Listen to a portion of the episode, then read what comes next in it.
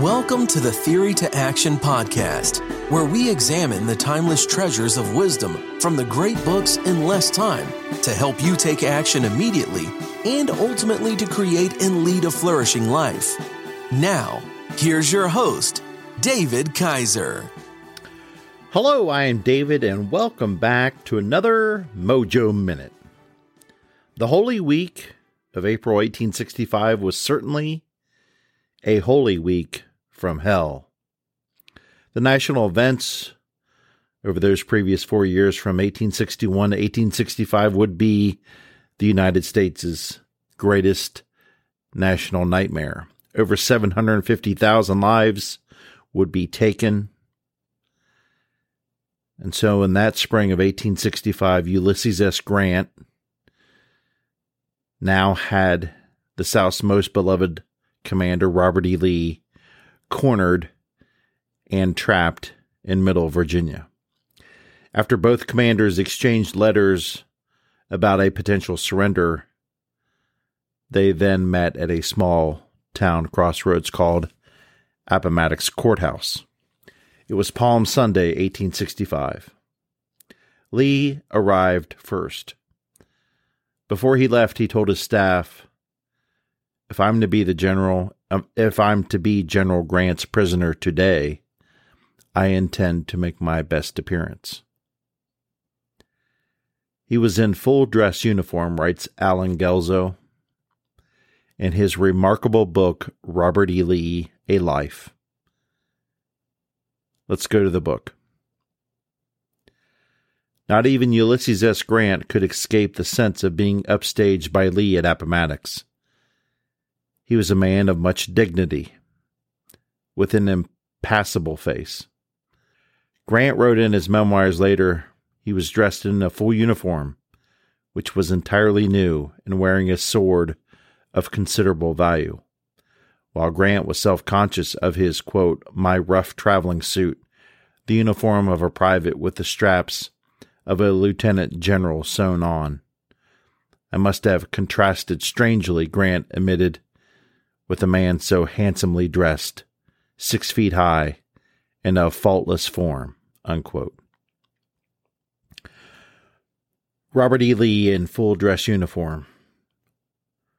Ulysses S. Grant, admitting that he looked haphazard.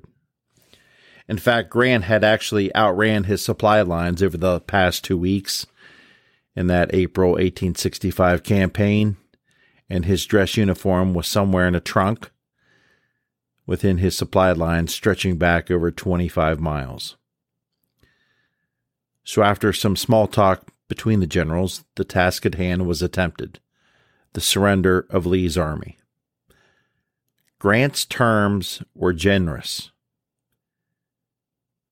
And in fact, in a remarkable skill of leadership and foresight that is sometimes overlooked, the 16th President of the United States, Abraham Lincoln, traveled to Grant's location by boat at City Point, Virginia, just days before this meeting.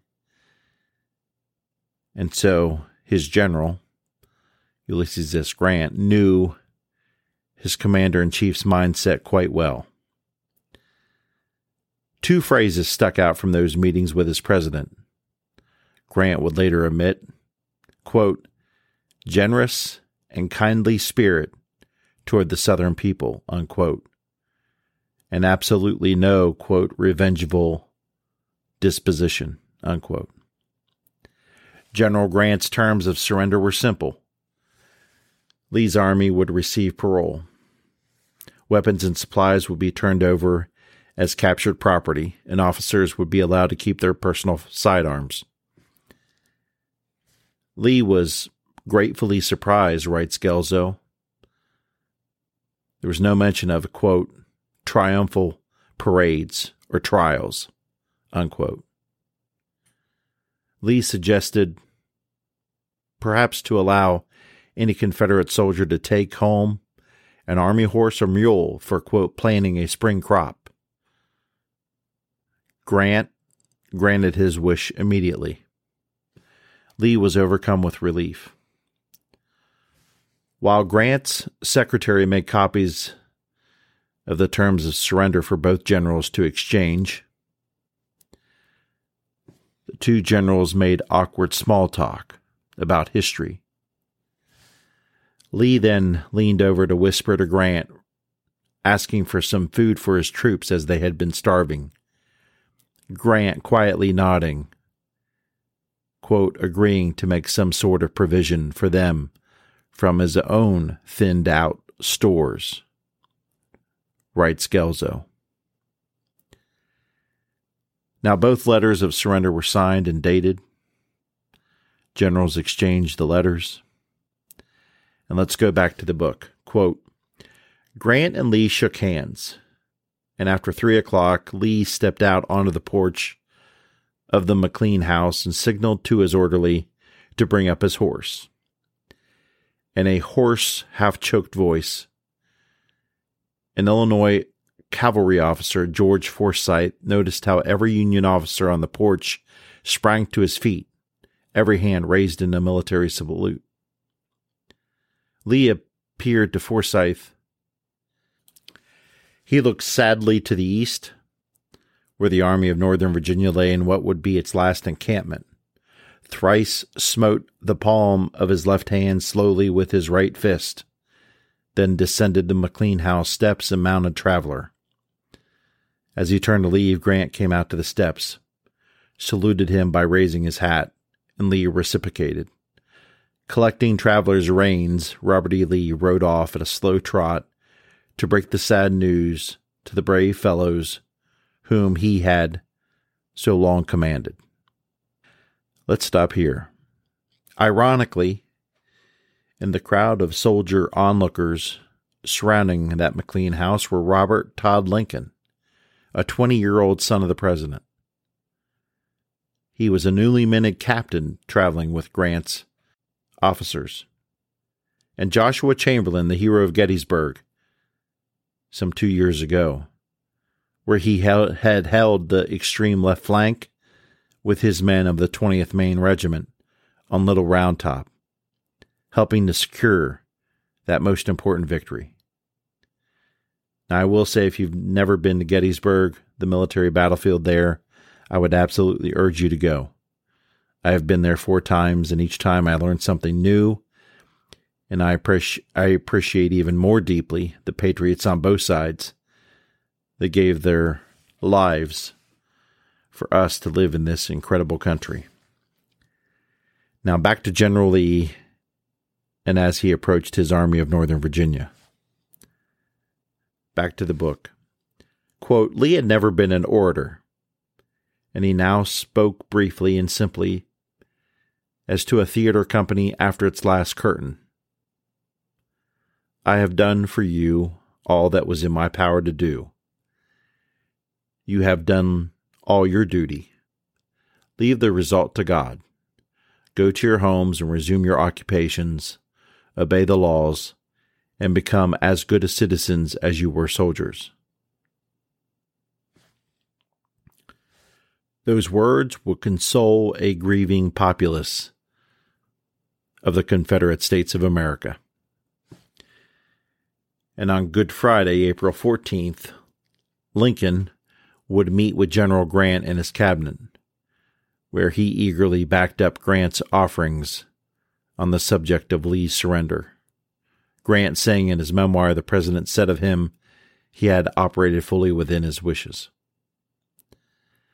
That night, Lincoln, believing this national nightmare of the U.S. Civil War was coming to a close, took his wife, Mary Todd, to the local Ford Theater, where a popular play, at the time was being conducted titled Our American Cousin. On that tragic Good Friday evening, the 56 year old President Lincoln was shot, and he would die the following morning. And so, what could have been a holy week in 1865 that all Americans could rally around for the beginning of the end of the Civil War and some type of reconciliation to begin in earnest, became a holy week from hell. And the national tragedy would continue into Reconstruction, and most Americans at the time on both sides said they could never get over the assassination of President Lincoln.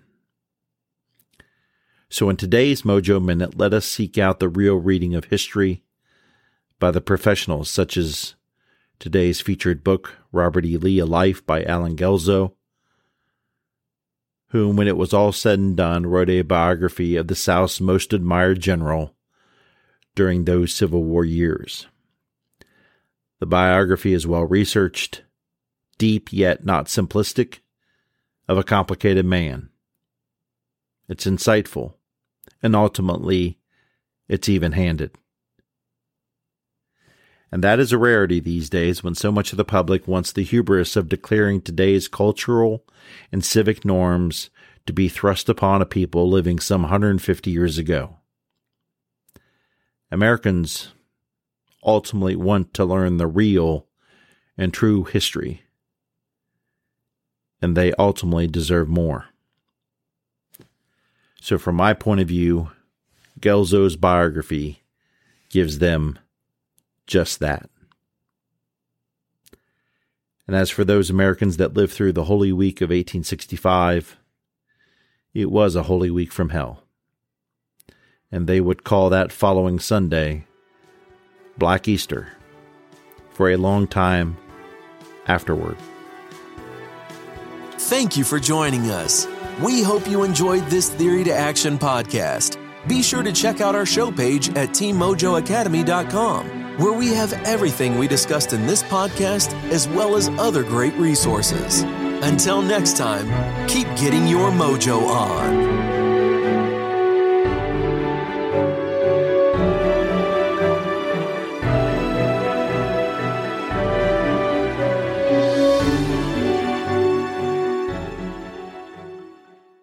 Are you a voracious reader who yearns for a deeper understanding of your favorite books?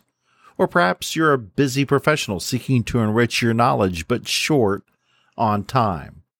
The Mojo Academy 2.0 is your perfect solution. Our revamped service now includes beautifully designed monthly written reviews and PDF format to accompany our popular audio reviews. These aren't just summaries. These are comprehensive and insightful explorations of each book, packed with the actual quotes from the book to enhance your understanding. With usually 69 pages per review, they are perfect reference tools to take your learning to the next level. Get your free Mojo Academy review in written format at teammojoacademy.com or click on today's show notes for that free link. Again, teammojoacademy.com or click on today's show notes and you will see the link for the free written review. Get yours today.